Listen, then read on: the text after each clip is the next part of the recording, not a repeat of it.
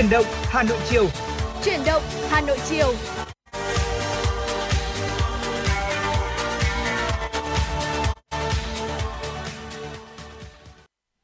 Xin gửi lời chào tới quý vị thính giả. Quý vị thân mến, đồng hồ đã điểm vào 16 giờ thì chúng tôi lại tiếp tục đồng hành với quý vị trong 120 phút trực tiếp của chương trình chuyển động Hà Nội chiều trên tần số FM 96 MHz. Và ngày hôm nay là hai cô gái đang uh, trực tiếp ở trên sóng và luôn luôn sẵn sàng đón chờ những uh, sự tương tác, những uh, yêu cầu ca khúc gửi tặng đến cho người thân bạn bè của mình đến từ quý vị thính giả. Uh, xin được gửi lời chào tới quý vị là Phương Nga và Hồng Hạnh. Xin chào quý vị, ngày hôm nay thì hai cô gái của chúng ta là Phương Nga và Hồng Hạnh sẽ đồng hành cùng với quý vị trên làn sóng của FM96 và quý vị hãy nhớ rằng là hãy tương tác với chúng tôi để chúng ta có thể là gửi những lời nhắn nhủ đến người thân bạn bè và bên cạnh đó là yêu cầu những ca khúc âm nhạc. Và đừng quên rằng là hãy tương tác với chúng tôi qua số điện thoại nóng của chương trình là 024 3773 6688 và fanpage chính thức của chúng tôi FM96 Thời sự Hà Nội. Chúng tôi sẽ luôn luôn sẵn sàng để nhận mọi tin nhắn và phản hồi đến từ quý vị thính giả và mong rằng quý vị sẽ cùng đồng hành với Phương Nga và Hồng Hạnh trong 120 phút trực tiếp của chuyển động Hà Nội chiều nay.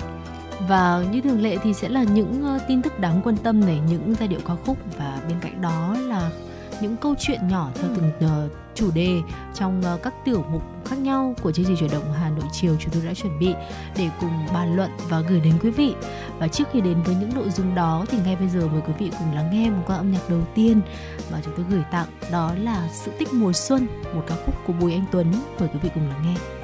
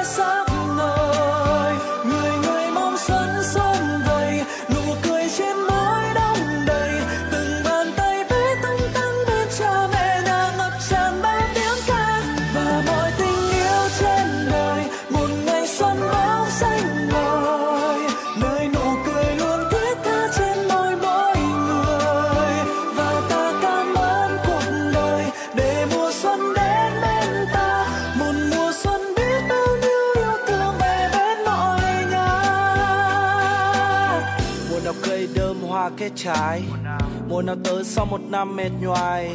Mùa nào là khởi đầu cho những ngày tháng mới. Thỏa mãn những ao hức bao ngày đang đợi. Ta giống như một bông hoa cho tới ngày nở rộ. Thấp thỏm vì mình vẫn còn đầy mơ hồ. Ấp cho hoài bão, người bạn thân cả đời. Mùa đông đặt thắc mắc và mùa xuân trả lời. Mùa xuân đã kết cho ta thêm nhiều người bạn mới, giúp ta trưởng thành hơn để có thể chạm tới những ước vọng mà ta vẫn mong lung lâu nay và tặng thêm những kỷ niệm ấm áp qua từng ngày. Mùa xuân đông đầy yêu thương, không bỏ quên một ai. Mùa xuân đã có từ trước khi bạn vẫn tồn tại. Mùa xuân vẫn tràn đầy sức sống và không hề già. Hết năm rồi đáo anh lý đem theo mùa xuân về nhà. Chưa muốn chuyện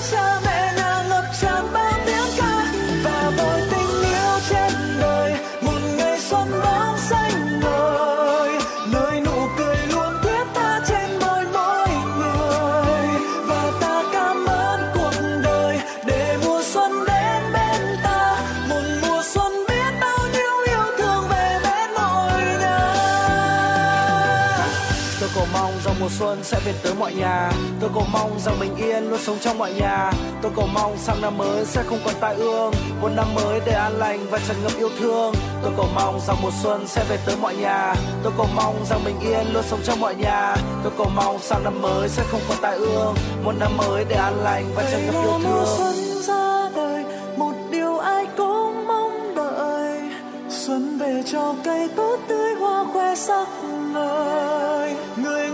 người mong xuân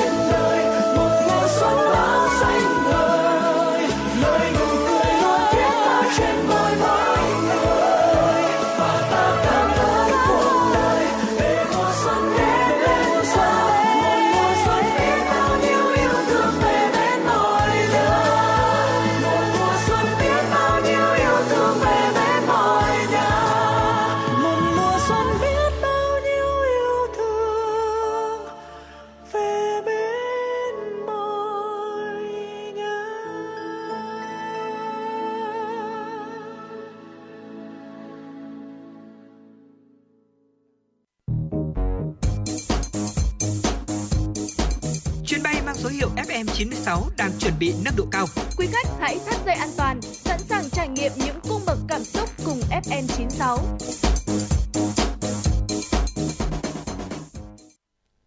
Thưa quý vị, sau món quà âm nhạc đầu tiên vừa rồi thì ngay bây giờ chúng ta sẽ cùng nhau cập nhật những tin tức đáng quan tâm mà biên tập viên Thu Vân vừa gửi về cho chương trình.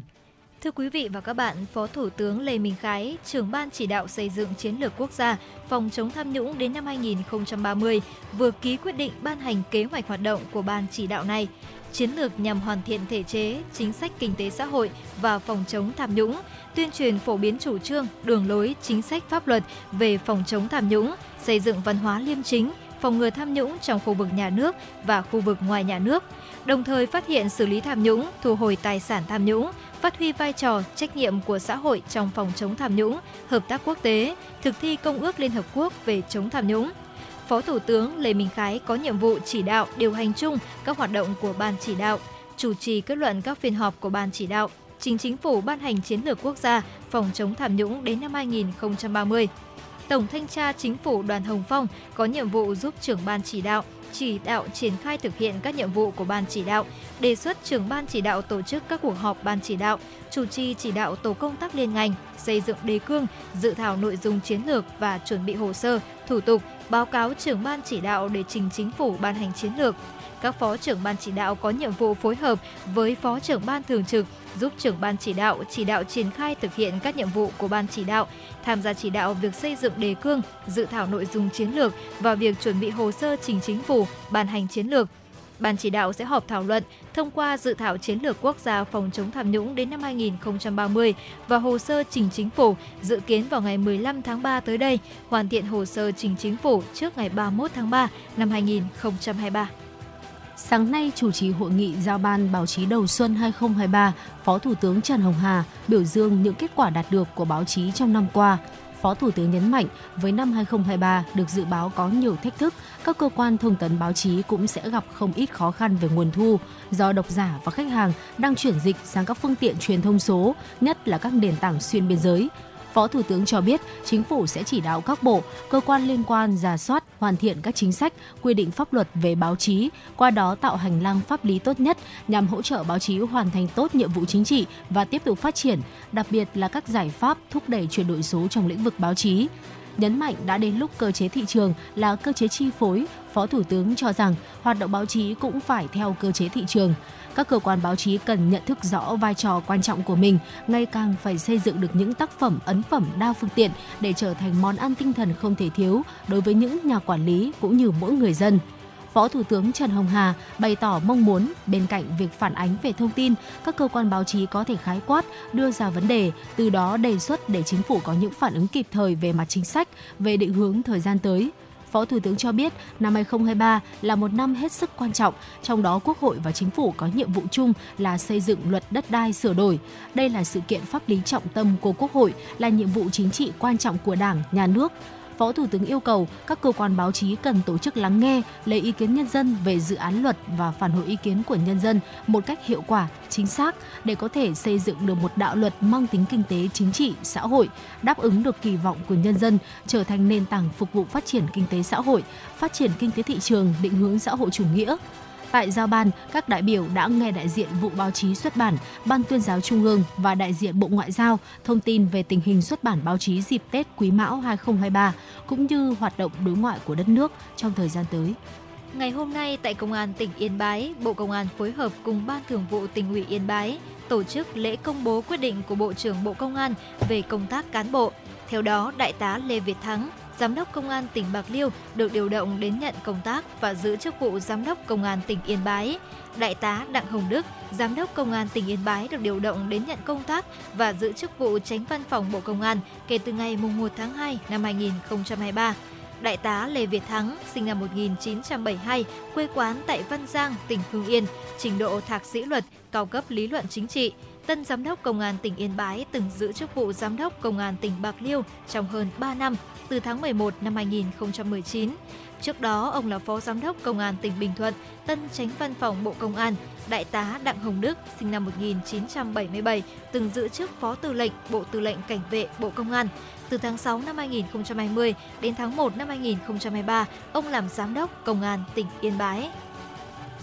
Sáng nay trong không khí những ngày đầu xuân chào mừng 93 năm ngày thành lập Đảng Cộng sản Việt Nam, quận Hai Bà Trưng tổ chức lễ phát động Tết trồng cây đời đời nhớ ơn Bác Hồ Xuân Quý Mão 2023 tại khu vực dự án xây dựng hạ tầng kỹ thuật sân vườn cây xanh tại khu đất ao Đông Ba, phường Quỳnh Lôi. Phát biểu tại lễ phát động, Phó Chủ tịch Ủy ban nhân dân quận Hai Bà Trưng Nguyễn Mạnh Hùng nhấn mạnh sinh thời, Chủ tịch Hồ Chí Minh đã kêu gọi toàn dân hưởng ứng phong trào Tết trồng cây bởi việc này tốn kém ít mà lợi ích nhiều. Nước ta phong cảnh sẽ càng ngày tươi đẹp, khí hậu điều hòa, cây gỗ đầy đủ hơn. Phong trào Tết trồng cây được duy trì liên tục, gắn trồng cây và trồng rừng đã thực sự mang lại lợi ích to lớn cho đất nước và trở thành một tâm quà tốt đẹp của nhân dân ta trong những dịp Tết đến xuân về. Đây là việc làm hết sức quan trọng và cần thiết để xây dựng thủ đô Hà Nội xanh sạch đẹp. Thay mặt các đồng chí lãnh đạo quận, Phó Chủ tịch Ủy ban nhân dân quận Nguyễn Mạnh Hùng phát động đề nghị các đơn vị ngành, tổ chức, đoàn thể và kêu gọi mỗi người dân hãy nâng cao ý thức và hành động để trồng, bảo vệ, chăm sóc cây xanh ở địa phương, cơ quan đơn vị và gia đình, góp phần gìn giữ môi trường, bảo vệ xã hội và chính bản thân mình, chung tay để xây dựng quận Hai Bà Trưng ngày càng xanh, sạch đẹp, phát triển bền vững. Thưa quý vị, vừa rồi là những thông tin đầu tiên của chuyển động Hà Nội ờ, chiều ngày hôm nay. Và ngay bây giờ thì xin mời quý vị chúng ta sẽ cùng quay trở lại với không gian âm nhạc của FM96.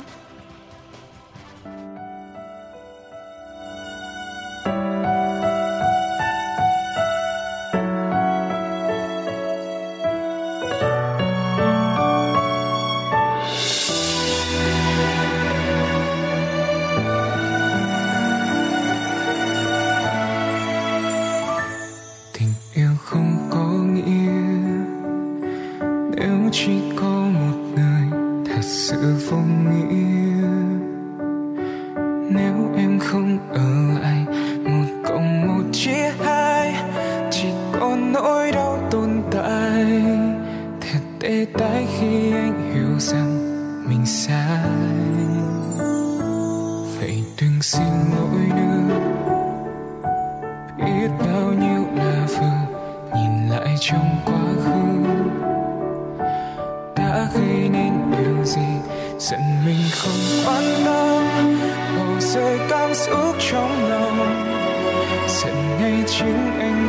chẳng biết em buồn không sự thật là anh sống đến mức anh bật khóc.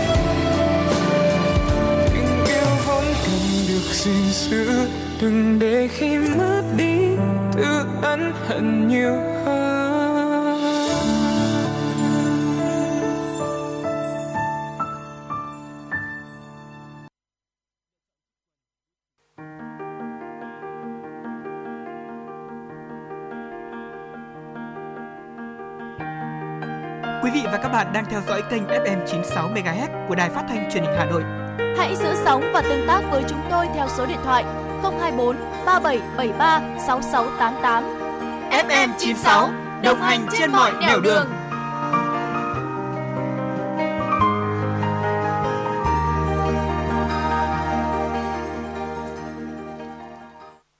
Thưa quý vị, vừa rồi là ca khúc Quá khứ đôi hiện tại đơn với sự thể hiện của Đức Phúc,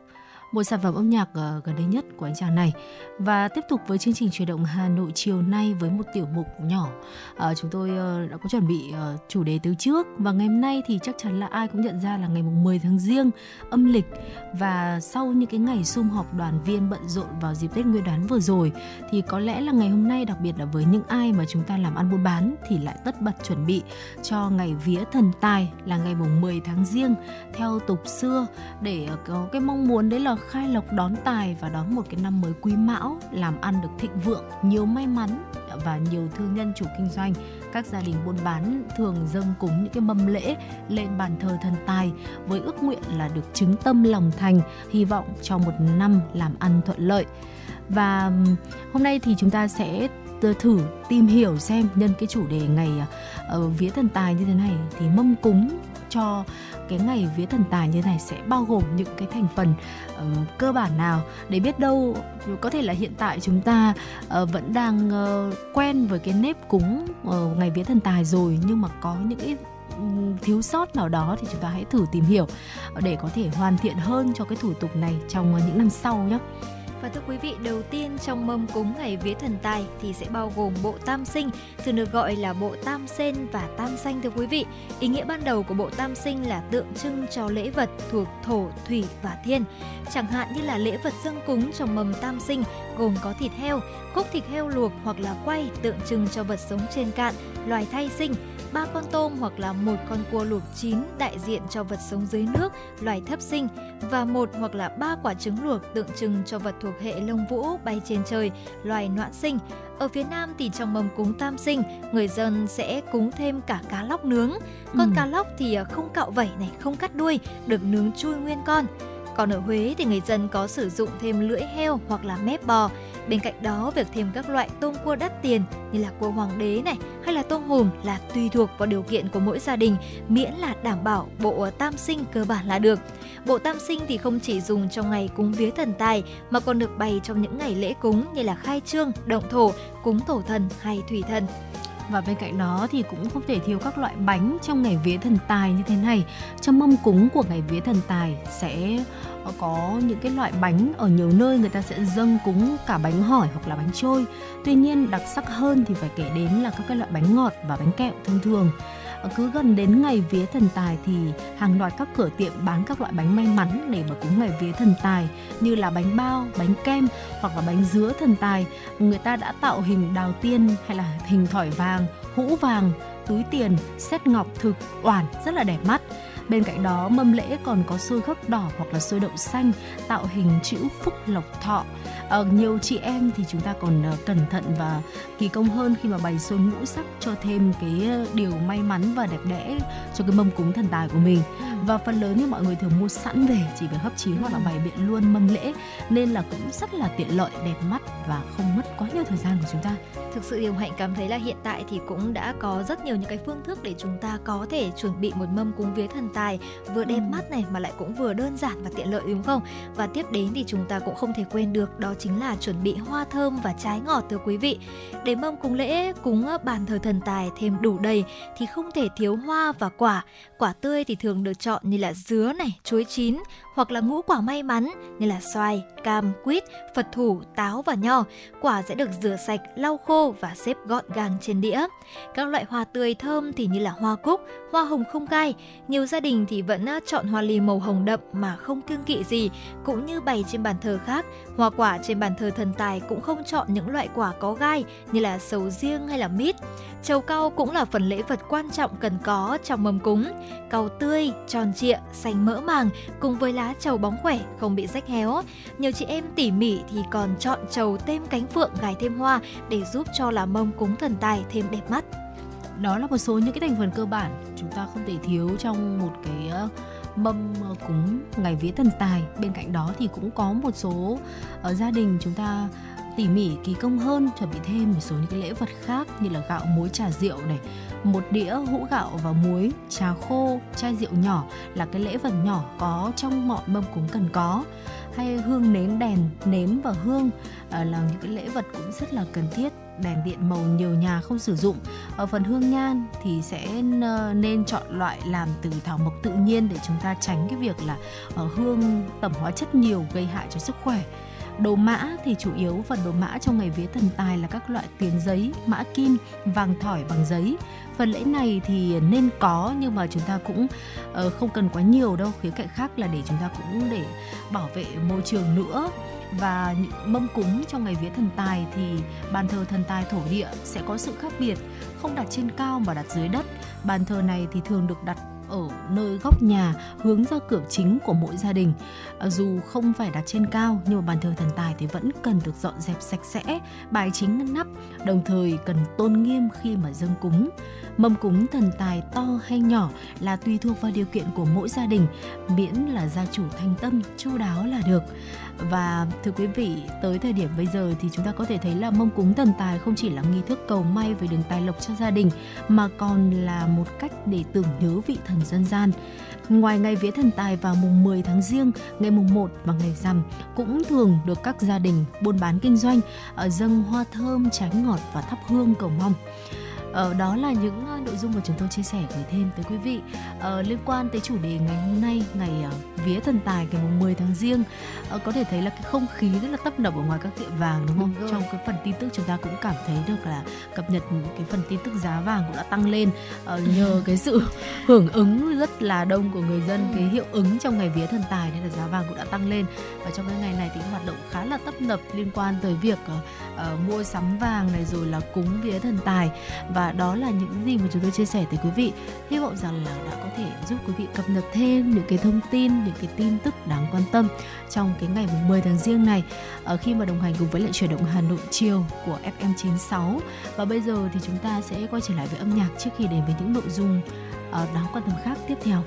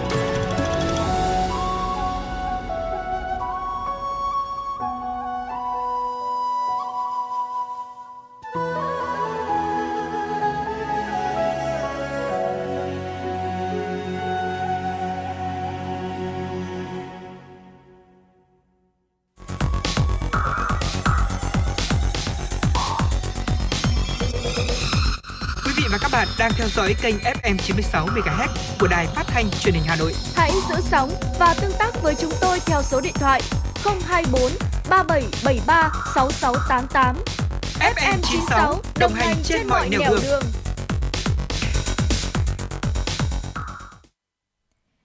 vị, vừa rồi là những giai điệu đến từ không gian âm nhạc của FM96. Còn ngay bây giờ, xin mời quý vị sẽ đến với những tin tức mà phóng viên Thu Vân đã gửi về cho chương trình. Thưa quý vị, Tổng cục Du lịch thuộc Bộ Văn hóa, Thể thao và Du lịch cho biết, Việt Nam sẽ tham dự diễn đàn du lịch ASEAN 2023 và hội trợ Travex diễn ra tại thành phố Yogyakarta, Indonesia từ ngày mùng 2 tháng 3 đến ngày mùng 5 tháng 2. Diễn đàn năm nay có chủ đề ASEAN hành trình tới những điểm đến tuyệt vời. Trong khuôn khổ diễn đàn, nhiều hoạt động quan trọng sẽ diễn ra như Hội nghị Bộ trưởng Du lịch ASEAN Cộng 3 lần thứ 22, Hội nghị Bộ trưởng Du lịch ASEAN Ấn Độ lần thứ 9, Hội nghị Bộ trưởng Du lịch ASEAN Nga lần thứ 2, họp báo cáo các Bộ trưởng Du lịch ASEAN cùng nhiều hoạt động bên lề. Tại diễn đàn, Việt Nam sẽ họp báo giới thiệu tình hình phát triển, cơ chế chính sách, sản phẩm, dịch vụ du lịch sau COVID-19, định hướng thị trường, sản phẩm phù hợp với tình hình mới, truyền thông về hình ảnh, định vị, thông điệp của du lịch Việt Nam thông qua biểu tượng và tiêu đề Việt Nam Timeless Charm và chiến dịch quảng bá Live Fully in Việt Nam. Hội trợ du lịch quốc tế Travec là một trong những hoạt động quan trọng nhất trong khuôn khổ diễn đàn du lịch ASEAN năm 2023 thu hút sự quan tâm của các đối tác, doanh nghiệp và du khách quốc tế. Diễn ra các hoạt động sôi động như triển lãm, giới thiệu sản phẩm, gặp gỡ người mua và người bán, hội thảo chuyên đề. Theo Tổng cục Du lịch, đây là dịp để ngành du lịch quảng bá điểm đến Việt Nam hấp dẫn, mở cửa hoàn toàn, sẵn sàng chào đón khách du lịch quay trở lại đồng thời hỗ trợ doanh nghiệp du lịch kết nối lại với các đối tác và thị trường, góp phần thúc đẩy phục hồi du lịch. Thưa quý vị, Liên minh châu Âu EU vừa chính thức ban hành quy định mới về việc áp dụng tạm thời các biện pháp kiểm soát chính thức và khẩn cấp một số hàng hóa được nhập khẩu vào EU. Đáng chú ý, quy định mới được EU ban hành đã gỡ bỏ kiểm soát với một số mặt hàng rau gia vị của Việt Nam. Theo điều số 36, quy định mới nhất của Liên minh châu Âu về các biện pháp kiểm soát chính thức và khẩn cấp, quản lý một số hàng hóa từ các nước thứ ba vào châu Âu. Bốn sản phẩm của Việt Nam là mùi tây, rau mùi, húng quế, bạc hà sẽ được xóa khỏi phụ lục 1 của quy định trước đó, tức được EU gỡ bỏ kiểm soát, không còn bị kiểm soát ở mức 50% khi xuất khẩu vào thị trường EU như trước đây. Với một số mặt hàng khác của Việt Nam xuất khẩu vào EU, quy định mới chỉ rõ quả thanh long và mì ăn liền có chứa gia vị, bột nêm hoặc nước sốt sẽ có tần suất kiểm tra thuốc bảo vệ thực vật là 20%. Đậu bắp và ớt chuông thuộc giống capsicum vẫn duy trì tần suất kiểm tra 50%. EU còn yêu cầu Việt Nam cấp chứng thư kiểm soát thuốc bảo vệ thực vật với đậu bắp sản xuất tại Việt Nam xuất sang EU.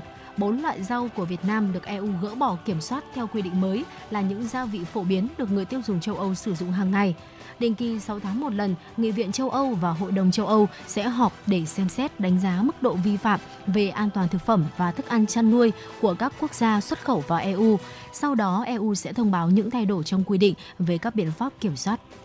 Thưa quý vị, trước tình trạng một số cây xăng trên địa bàn thành phố Hà Nội đóng cửa, ngừng phục vụ khách hàng, Cục Quản lý thị trường thành phố Hà Nội vừa thành lập 3 đoàn kiểm tra đột xuất các cây xăng trên địa bàn thành phố nhằm kịp thời kiểm tra, phát hiện các vi phạm kinh doanh xăng dầu. Ngay trong chiều 30 tháng 1, ba đoàn kiểm tra phối hợp với các đội quản lý thị trường đã tiến hành giám sát, kiểm tra đột xuất nhiều cây xăng trên địa bàn thành phố. Tại các huyện Thạch Thất, Quốc Oai, Hoài Đức có tình trạng một số cây xăng đóng cửa, ngừng bán hàng. Cá biệt có những cây xăng ở khu vực Mỹ Đình, quận Nam Tử Liêm chỉ còn một loại xăng hoặc dầu với số lượng ít. Đoàn kiểm tra đã trực tiếp đo khối lượng xăng dầu tại các bể chứa, lập biên bản sự việc. Từ nay đến thời điểm điều chỉnh giá xăng dầu, lực lượng quản lý thị trường toàn thành phố sẽ tăng cường kiểm tra, giám sát, kịp thời phát hiện các vi phạm không bán hàng, giảm thời gian, giảm số lượng bán hàng. Trường hợp vi phạm, kiến nghị Sở Công Thương và cơ quan có thẩm quyền thu hồi giấy phép kinh doanh. Đối với trường hợp ngừng bán do thiếu hụt nguồn cung nằm ngoài địa bàn thành phố, sẽ kiến nghị Tổng cục Quản lý thị trường kiểm tra, xử lý đối với các thương nhân phân phối có dấu hiệu găm hàng không cung cấp xăng dầu theo hợp đồng ký kết.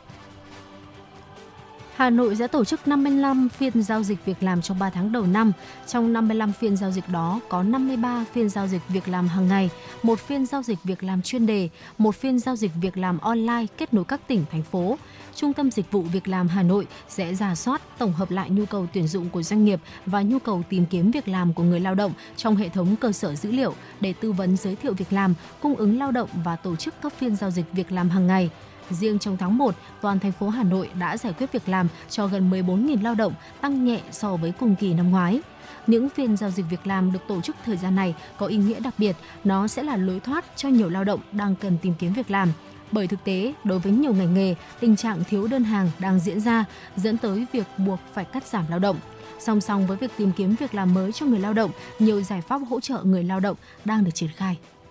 Thưa quý vị, Trung tâm Chiếu phim Quốc gia tổ chức đợt phim miễn phí kỷ niệm 93 năm ngày thành lập Đảng Cộng sản Việt Nam, ngày 3 tháng 2 năm 1930, ngày 3 tháng 2 năm 2023 và mừng xuân Quý Mão 2023 tại địa chỉ 87 Láng Hạ, Ba Đình, Hà Nội. Có hai phim được chiếu chọn đợt này gồm phim tài liệu Đoàn kết là sức mạnh và phim truyện điện ảnh Tôi thấy hoa vàng trên cỏ xanh – trong đó, đoàn kết là sức mạnh nằm trong loạt phim Con đường đã chọn do Điện ảnh Quân đội Nhân dân thực hiện, khẳng định con đường độc lập, tự do, thống nhất đất nước mà Đảng, Bác Hồ và nhân dân đã chọn. Phim truyện Tôi thấy hoa vàng trên cỏ xanh của đạo diễn Victor Vũ, truyền thể từ truyện dài cùng tên của nhà văn Nguyễn Nhật Ánh, là một câu chuyện đầy cảm xúc về quê hương, gia đình, tuổi thơ của trẻ em Việt Nam. Phim phát hành năm 2015 và đã đạt nhiều giải thưởng điện ảnh uy tín, Đợt phim diễn ra từ ngày mùng 1 đến mùng 5 tháng 2 với các suất chiếu vào 19 giờ 40 hàng ngày. Vé mời miễn phí được phát tại các quầy vé của Trung tâm Chiếu phim Quốc gia từ ngày 31 tháng 1. Thưa quý vị, đó là những thông tin đáng quan tâm tiếp theo chúng tôi gửi tới quý vị và sẽ cùng quay trở lại sau một ca khúc ờ, với sự thể hiện của Tuấn Hưng chỉ còn một đêm cuối mời quý vị cùng thưởng thức.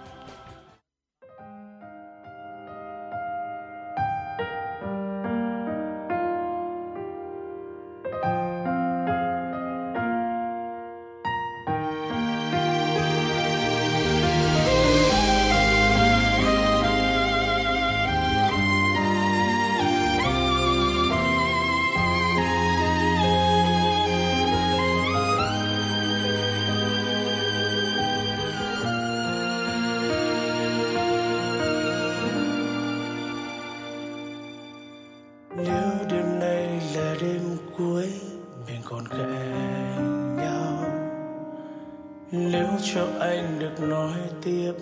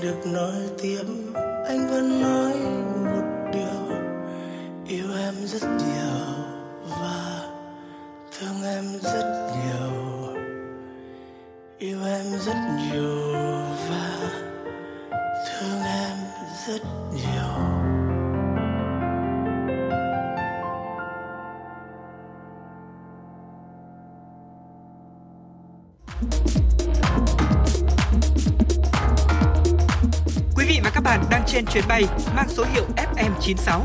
Hãy thư giãn, chúng tôi sẽ cùng bạn trên mọi cung đường. Hãy giữ sóng và tương tác với chúng tôi theo số điện thoại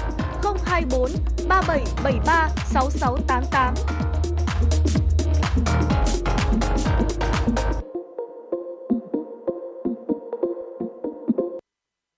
Quý vị, chúng ta vừa cùng nhau thưởng thức những giai điệu ngọt ngào đến từ ca khúc Chỉ có một đêm cuối thôi với sự thể hiện của ca sĩ Tuấn Hưng. Và ngay bây giờ thì chúng ta sẽ cùng quay trở lại với những tin tức quốc tế mà chúng tôi vừa cập nhật.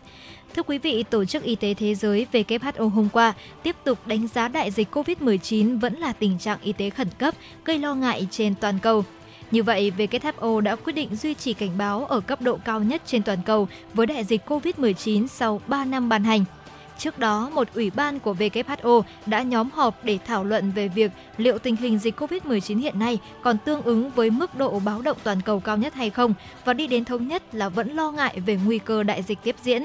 Tổng Giám đốc WHO cảnh báo rằng khả năng ứng phó toàn cầu đối với cuộc khủng hoảng vẫn còn hạn chế. Tổng Giám đốc WHO là người sẽ quyết định liệu có tiếp tục duy trì tình trạng khẩn cấp toàn cầu đối với dịch COVID-19 hay không. Cho đến nay, WHO đã được báo cáo về gần 665 triệu ca mắc COVID-19, trong đó có hơn 6,7 triệu ca tử vong. Tuy nhiên, WHO luôn nhấn mạnh rằng con số thực tế còn cao hơn rất nhiều.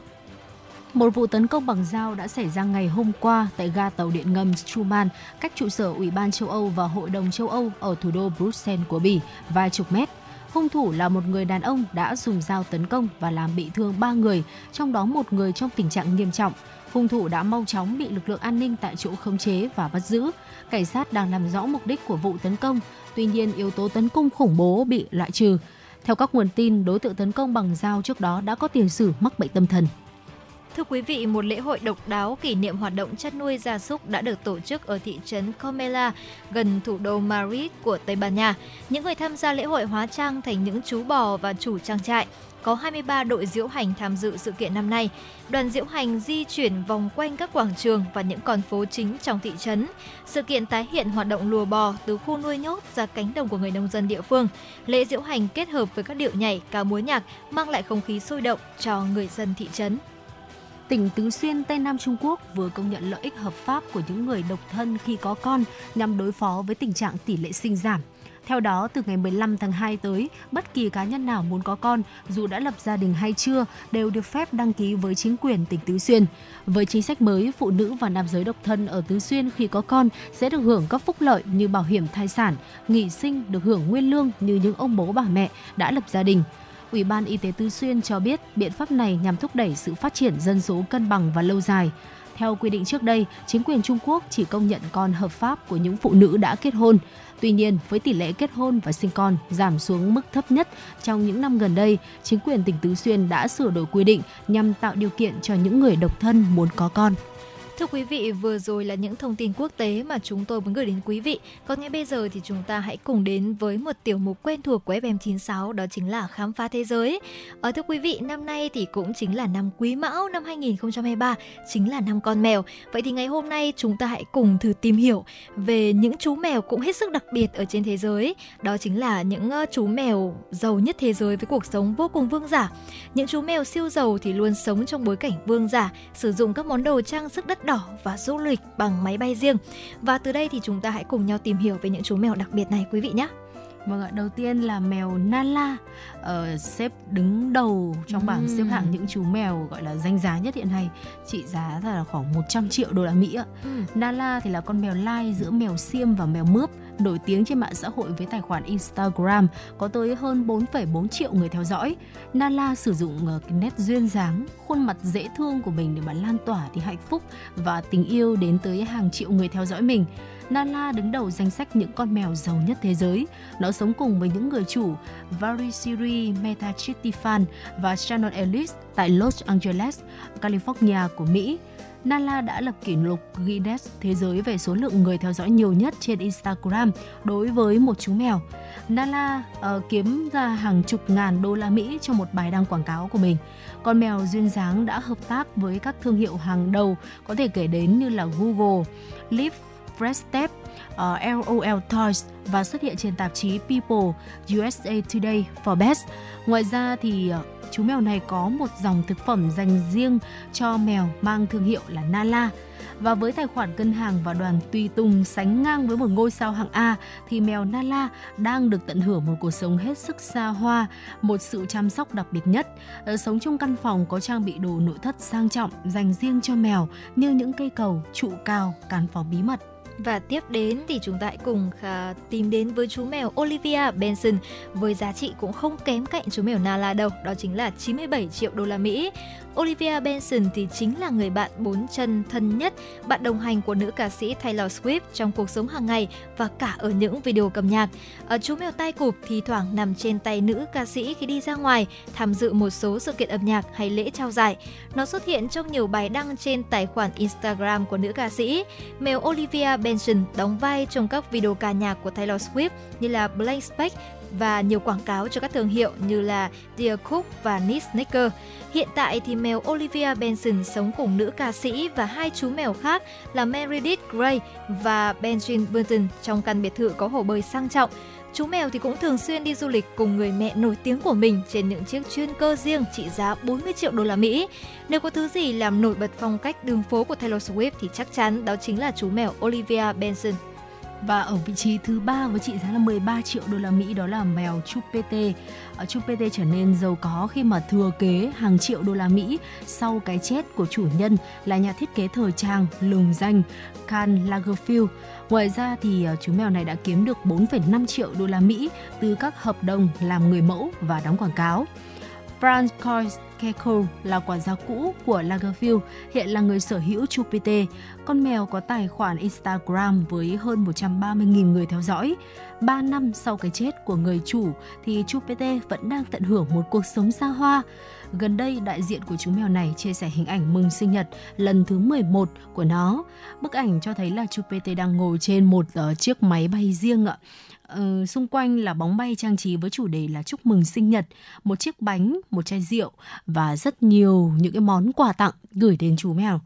Ở Chu PT có đội ngũ nhân viên gồm hai người trông nom, một vệ sĩ, đầu bếp và bác sĩ. Ở chú mèo từng được đi khắp ừ, nơi trên thế giới để du lịch, ăn những cái món ăn gọi là ngon nhất ờ, trên thế giới. Thường ngoan ngoãn nằm trong một chiếc túi mang thương hiệu Louis Vuitton mỗi khi mà ra ngoài. Đó là hình ảnh quen thuộc với những ai mà chúng ta có theo dõi chú mèo này. Mèo Chu PT sử dụng chiếc đĩa ăn bằng bạc riêng và đeo vòng cổ kim cương đó là một vài những chia sẻ về những ba chú mèo mà ừ. có thể nói là đang danh giá nhất ở thời điểm hiện tại trên ừ. thế giới đúng không ạ ờ, nó có một cái cuộc sống có thể gọi là sang chảnh mà có khi là con người chúng ta nhìn vào đúng cũng rồi. rất là mơ ước vì bản thân những chú mèo này cũng ừ. có rất là nhiều những cái giá trị không chỉ là giá trị tinh thần đối với lại người chủ ừ. của nó với những cái người mà ờ, yêu thích động vật nữa đâu mà nó còn tự bản thân nó cũng đã Đúng có rồi khả năng lao động để kiếm ừ. ra những cái đồng tiền nữa và thưa quý vị năm 2023 như chúng ta đã biết thì là năm Quý Mão được đại diện bởi uh, con mèo, mèo đúng không? ở Việt ừ. Nam và đây là loại vật đứng thứ tư trong 12 con giáp và là biểu tượng của sự trường thọ, hòa bình ừ. và thịnh vượng và năm 2023 thì cũng là một cái năm uh, của hy vọng và những ai mà chúng ta có kế hoạch hay là chắc chắn là sẽ sinh em bé trong năm nay à. ạ thì cũng xin được chúc mừng bởi vì là ờ, người tuổi mão được coi là những người thận trọng này hóm hình nhanh trí và khá khéo léo và đó là những cái ưu điểm của ừ. ở uh, những người mà chúng ta sinh ra trong năm mão và bên cạnh đó thì uh, những cái câu chuyện hết sức là tích cực và thú vị xung quanh những cái chú mèo danh giá nhất trên thế giới ở thời điểm hiện tại chúng tôi chia sẻ với quý vị cũng đã dần khép lại trong ờ, ờ, một tiếng đầu tiên của chương trình chuyển động Hà Nội chiều ngày hôm nay và chúng ta sẽ còn gặp lại nhau ờ, trong một trong 60 phút tiếp theo vâng của chuyển động Hà Nội chiều nay sau một giai điệu ca khúc ngay bây giờ.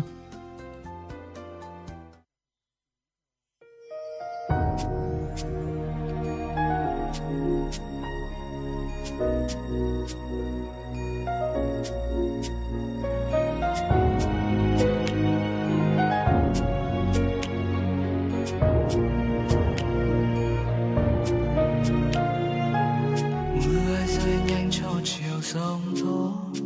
đến tới bờ. Để ta ngồi lại nơi đây, nhưng em buông lời chẳng muốn ôm chặt đôi tay này. Nhìn em rời bước xóa hết yêu thương ngọt ngào bên nhau, đã một thời anh tin sẽ không tàn. Còn chiếc hôn trao cho anh vội vàng, em mang mọi thứ xung quanh tan vào mưa. Nếu để cho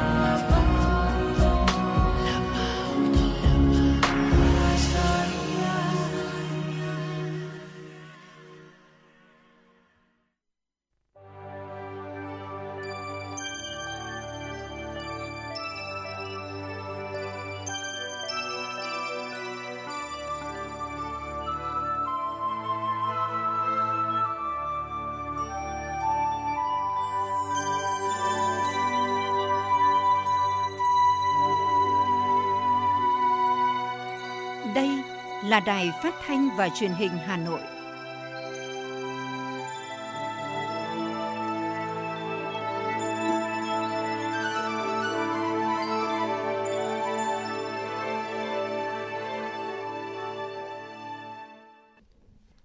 Quý vị và các bạn thân mến, bây giờ là 17 giờ ngày 31 tháng 1 năm 2023. Chương trình truyền động Hà Nội chiều của chúng tôi đang được phát trực tiếp trên tần số FM 96 MHz của Đài Phát thanh Truyền hình Hà Nội. Chương trình cũng đang được phát trực tuyến trên trang web hanoitv.vn và tiếp tục mời quý vị cùng ờ, lắng nghe một số những tin tức đáng quan tâm.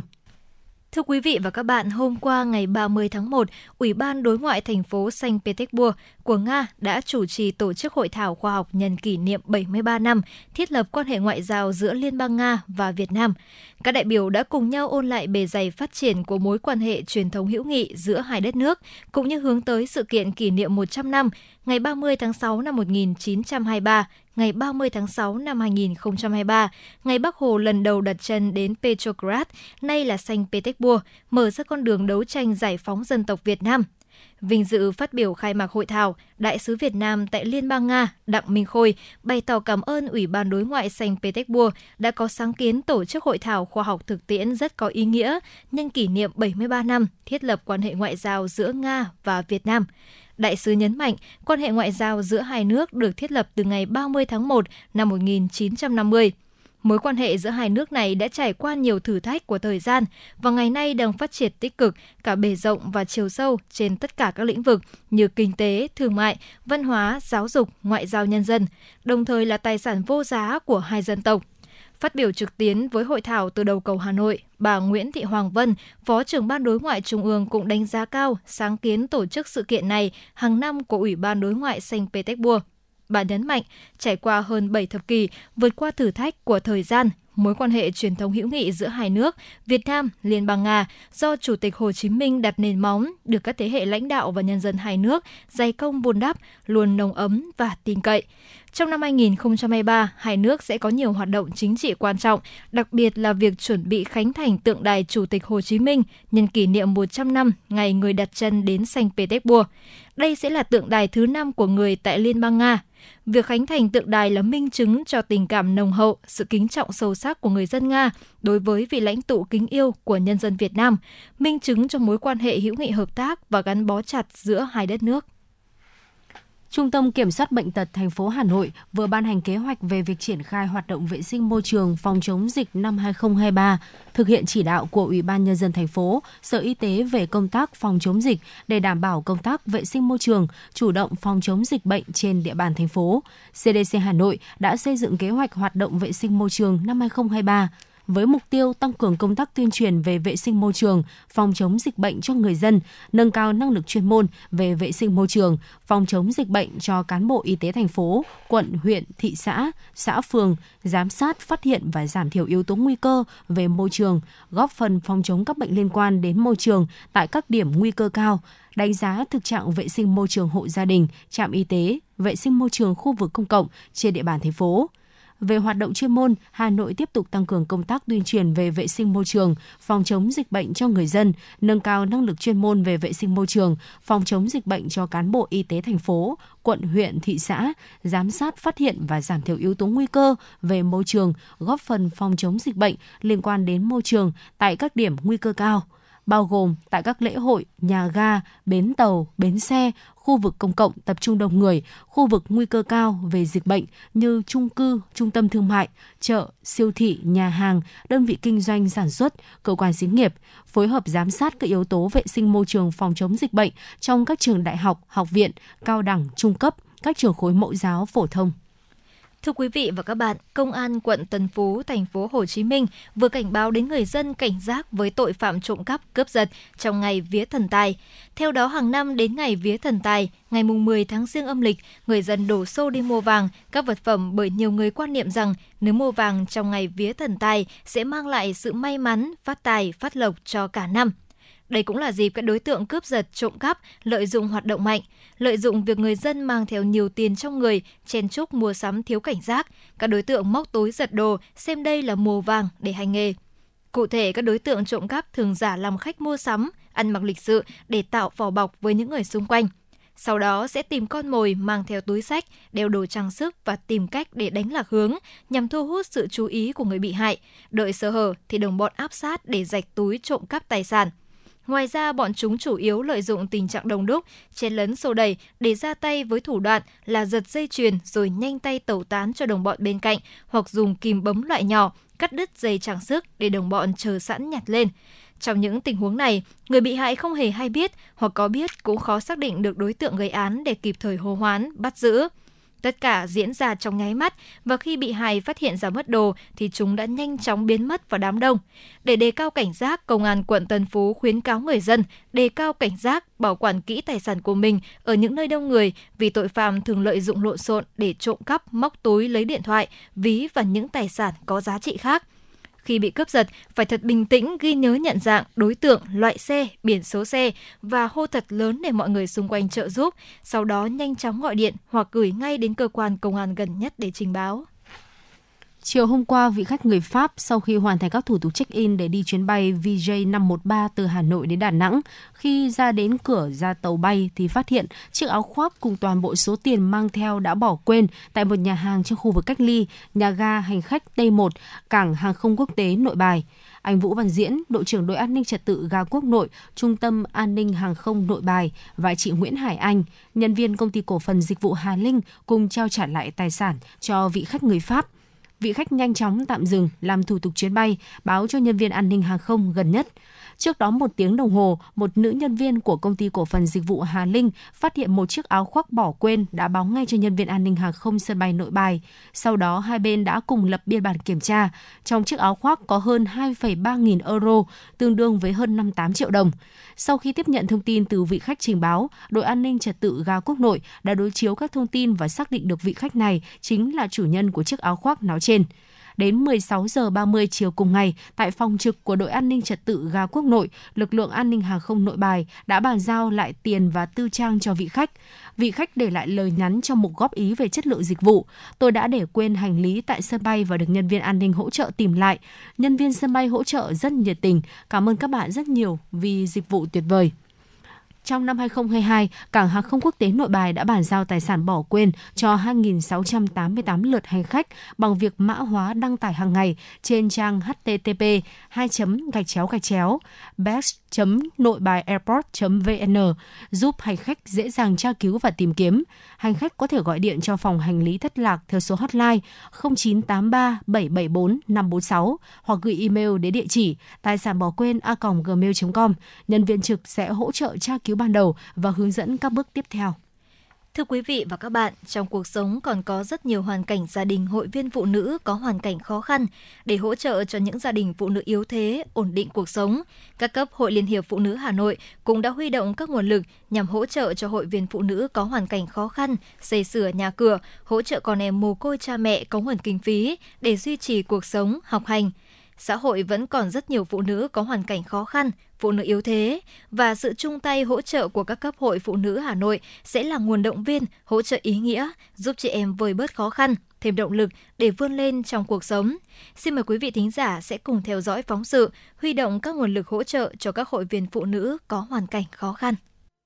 Vốn thuộc dân tộc Mường, lại còn thuộc hộ cận nghèo của xã Đông Xuân, gia đình chị Bùi Thị Lê thuộc diện đơn thân nuôi con nhỏ. Bản thân chị hay ốm đau, không đủ sức khỏe để làm việc nặng, kinh tế gia đình hết sức khó khăn. Căn nhà nhỏ đơn sơ này đã xuống cấp, mưa rột tùm lum mà bản thân chị lại không đủ khả năng để xây sửa lại. Nay, nhờ đến tấm lòng hảo tâm của các doanh nghiệp và sự hỗ trợ của các cấp hội Liên hiệp Phụ nữ Hà Nội đã tạo điều kiện cho chị được khởi công xây dựng ngôi nhà mới trong niềm vui vô tả của chị cùng gia đình. Gia đình thấy cái nhà này nó rột, rột quá trời luôn. Hôm nào mà trời mưa là cứ hai mẹ con phải sợ quá thì sang nhà ông được chú ấy muốn cố để làm cái nhà ấy. Nhưng mà chưa có kinh phí giờ có cấp trên ủng hộ gia đình cũng cố để xây cái nhà để chú mưa đấy. Không thì mưa gió thì hai mẹ con sợ. Rột rồi lại gió báo ấy. Nhà cứ mưa xuống là rột tất ở trong nhà còn mỗi cái chỗ ngủ thôi. Thấy ờ, phấn khởi. Nghĩ tầm sang năm là mai kia xong được cái nhà mới rồi thì cảm thấy vui hơn đi làm thì yên tâm hơn không phải về nhà lo nhà sột nữa Toàn bộ xã Đông Xuân hiện còn có 4 hộ nghèo và 14 hộ cận nghèo. Trong nỗ lực hỗ trợ nhân dân vượt qua khó khăn, vươn lên thoát nghèo thì những sự hỗ trợ của các tổ chức và đoàn thể các cấp đang góp phần cùng với cấp ủy và chính quyền chăm lo tốt hơn đến đời sống của người dân. Ông Bùi Văn Long, Phó Bí thư Đảng ủy xã Đông Xuân, huyện Quốc Oai chia sẻ. Nhiều năm qua cũng đã được sự quan tâm giúp đỡ của thành phố của huyện và nỗ lực phấn đấu của địa phương và bà con nhân dân trong xã thì, à, phấn đấu vươn lên để xây dựng cuộc sống ngày càng được cải thiện ấm no. Tuy nhiên với một xã dân tộc miền núi à, điểm xuất phát thì cũng còn gặp nhiều những khó khăn vất vả. À, tỷ lệ hộ nghèo của xã Đông Xuân trong những năm qua, đặc biệt là năm 2021 hiện nay Đông Xuân còn 4 hộ nghèo chiếm tỷ lệ là 0,2% và còn 12 hộ cận nghèo chiếm tỷ lệ trên bằng 14% ờ, trong toàn xã. À, với cái uh, mục tiêu kế hoạch của huyện cũng như là của xã đề ra trong năm 2022 này với bốn hộ nghèo thì chúng tôi kế hoạch sẽ phấn đấu để hỗ trợ giúp đỡ uh, các điều kiện có thể để xây dựng nhà ở này, hỗ trợ uh, chăn nuôi phát triển kinh tế này, hỗ trợ tạo việc làm thì chúng tôi phấn đấu được cuối năm 2022 chúng tôi cho được hai hộ để thoát hộ nghèo để làm sao đảm bảo À, tới đây 23, 24 thì chúng tôi sẽ phấn đấu không còn hộ nghèo ở trên địa bàn và giảm tỷ lệ hộ cận nghèo xuống thấp nhất để giúp đỡ cho bà con hộ nghèo cận nghèo sẽ vươn lên trong cuộc sống. Về chương trình của Trung tâm hỗ trợ phát triển phụ nữ và đặc biệt công ty à, tập đoàn của Mỹ Hạnh ngày hôm nay à, tài trợ hỗ trợ cho một gia đình hộ cận nghèo của chị Bùi Thị Lê. À, đây là một điều rất là vui mừng, phấn khởi cùng với cấp ủy chính quyền chúng tôi tới đây để giúp đỡ hộ gia đình chị Lê sẽ phấn đấu vươn lên để thoát nghèo à, với xây dựng à, một ngôi nhà đảm bảo cái chỗ nơi ăn chỗ ở à, cho chị Lê để phát triển kinh tế và nuôi dạy con cái ăn học được ổn định đó là một điều là động lực để làm sao giúp gia đình chị Lê nói riêng và giúp cho các gia đình khác hộ nghèo hộ cận nghèo trên địa bàn xã Đông Xuân có những động lực để vươn lên thoát nghèo. Xuất phát từ hoàn cảnh của mỗi gia đình hội viên phụ nữ mà các cấp chính quyền cùng sự chung tay góp sức của Hội Liên hiệp Phụ nữ đang từng bước hỗ trợ cho các hộ vươn lên thoát nghèo, ổn định cuộc sống. Thông qua các chương trình xây sửa nhà nhân ái, chương trình mẹ đỡ đầu và chương trình phụ nữ vun trồng tương lai, nhiều hộ gia đình có hoàn cảnh khó khăn đã được hỗ trợ kịp thời. Điều quan trọng khi triển khai các chương trình nhân văn như vậy, Hội Liên hiệp Phụ nữ thành phố đã huy động được sự chung tay ủng hộ của các nhà hảo tâm là các nữ doanh nhân thành đạt trên thương trường. Đối với công ty cổ phần tập đoàn Mỹ Hạnh, quận Cầu Giấy, Hà Nội, trong 2 năm qua cũng đã đồng hành cùng với Hội Liên hiệp Phụ nữ Hà Nội để cùng với hội hỗ trợ cho 10 gia đình với 13 cháu có hoàn cảnh khó khăn được ăn học. Công ty cũng cam kết hỗ trợ trên 300 triệu đồng để cùng với Hội Liên hiệp Phụ nữ Hà Nội tổ chức các hoạt động thiện nguyện, xây sửa nhà nhân ái, giúp đỡ cho các trẻ em có hoàn cảnh khó khăn và xây dựng các công trình vun trồng tương lai. Bà Phạm Mỹ Hạnh, Chủ tịch Hội đồng Quản trị Công ty Cổ phần Tập đoàn Mỹ Hạnh, quận Cầu Giấy cho hay tôi rất là vui khi được đồng hành với cả Hội Liên hiệp Phụ nữ thành phố Hà Nội tham gia chương trình mái ấm tình thương. À, thực sự khi mà đến những gia đình có hoàn cảnh khó khăn trên địa bàn, quả thật là trong trái tim của tôi cũng cảm thấy rằng đó là một cái trách nhiệm của mình đối với xã hội, nhất là đối với các chị em phụ nữ tại thành phố Hà Nội. À, đối với một doanh nghiệp như chúng tôi cũng rất mong muốn được uh, luôn luôn đồng hành trong cái chương trình xây dựng mái tình thương của các chị em phụ nữ trên toàn địa bàn thành phố góp phần uh, đóng góp để xây dựng những mái nhà cho chị em có một cuộc sống thực sự đầm ấm và ổn định và khi mà mình mình làm được đấy thì mình sẽ giúp ích gì cho việc của mình uh, ấy kinh doanh và hiệu quả hơn. ra thì ờ, cái việc mà ờ, đi để triển khai mái ấm tình thương cho các chị em phụ nữ ở thành phố Hà Nội đó tôi cảm nhận đó là trách nhiệm của mình đối với xã hội và nó cũng là một cái nền tảng làm cho tôi có thêm động lực để cố gắng phát huy kinh doanh của mình được hiệu quả tốt hơn. Qua sự vận động của các cấp hội Liên hiệp Phụ nữ Hà Nội, các cấp hội Liên hiệp Phụ nữ thành phố sẽ triển khai xây sửa 60 máy ấm tình thương. Theo đó, đến nay các cấp hội đã khởi công bàn giao 48 máy ấm tình thương cho các gia đình chính sách và gia đình hội viên phụ nữ có hoàn cảnh khó khăn với tổng số tiền gần 1,5 tỷ đồng. Trong đó, cấp thành phố đã khởi công và bàn giao 8 máy ấm tình thương tại 6 quận huyện với tổng số tiền là 240 triệu đồng. Bà Nguyễn Thị Hảo, Giám đốc Trung tâm Hỗ trợ Phát triển Phụ nữ Hà Nội cho biết thực hiện chỉ đạo của Hội Liên hiệp Phụ nữ thành phố Hà Nội để tổ chức những hoạt động nhân tháng gia đình và ngày gia đình Việt Nam. Thì à, trung tâm hỗ trợ phát triển phụ nữ cũng đã à, kêu gọi chị em doanh nhân nữ để tham gia các cái chương trình mà vô cùng ý nghĩa. À, đứng trước cái hoàn cảnh rất là khó khăn của một số các chị em đặc biệt là chị em dân tộc thiểu số các chị em ở vùng sâu thì à, cái điều kiện nhà ở của chị em cũng xuống cấp rồi cũng rất là khó khăn. Thì chúng tôi triển khai cái chương trình xây dựng mái ấm tình thương cho chị em thế và đối với các con là trẻ mồ côi, cha mẹ, thì chúng tôi đang hưởng ứng cái chương trình mẹ đỡ đầu con mồ côi. Và với các cái hoạt động của câu lạc bộ nhân nữ thì chúng tôi cũng đang chia sẻ rộng rãi để nhiều chị em tham gia đỡ đầu cho các con mồ côi. Và điển hình thì công ty cổ phần tập đoàn Mỹ Hạnh thì cũng đã đỡ đầu 10 gia đình với 13 con mồ côi bằng một chuỗi các cái hoạt động hỗ trợ để à, kinh phí, thăm hỏi động viên tặng quà và tới đây thì sẽ tổ chức cái chương trình giao lưu cho các con được đi tắm biển đi nghỉ ngơi để tạo một cái động lực để cho các con có thể vươn lên trong cuộc sống. Cùng với các hoạt động đó thì cái công tác tuyên truyền về ngày gia đình thì chúng tôi cũng phối hợp với hội phụ nữ các quận huyện và cơ sở chia sẻ các cái chuyên đề về văn hóa ứng xử trong gia đình và các cái vấn đề về gia đình hiện nay để giúp cho chị em có một cái uh, nhận thức đầy đủ về chuyển đổi cái hành vi để chăm sóc gia đình tốt hơn trong một xu thế phát triển của cách mạng công nghiệp 4.0. Cùng với việc xây sửa nhà cửa, hỗ trợ phụ nữ vun trồng tương lai, đến nay các cấp hội phụ nữ toàn thành phố đã hỗ trợ và đỡ đầu 355 cháu, tích cực vận động mạnh thường quân chung tay hỗ trợ cho các em. Đó là những việc làm hết sức thiết thực nhằm hỗ trợ cho các hội viên phụ nữ và con em của họ có hoàn cảnh khó khăn được tiếp thêm động lực vươn lên trong cuộc sống vì một tương lai tươi sáng hơn trong sự hỗ trợ của cả cộng đồng và xã hội.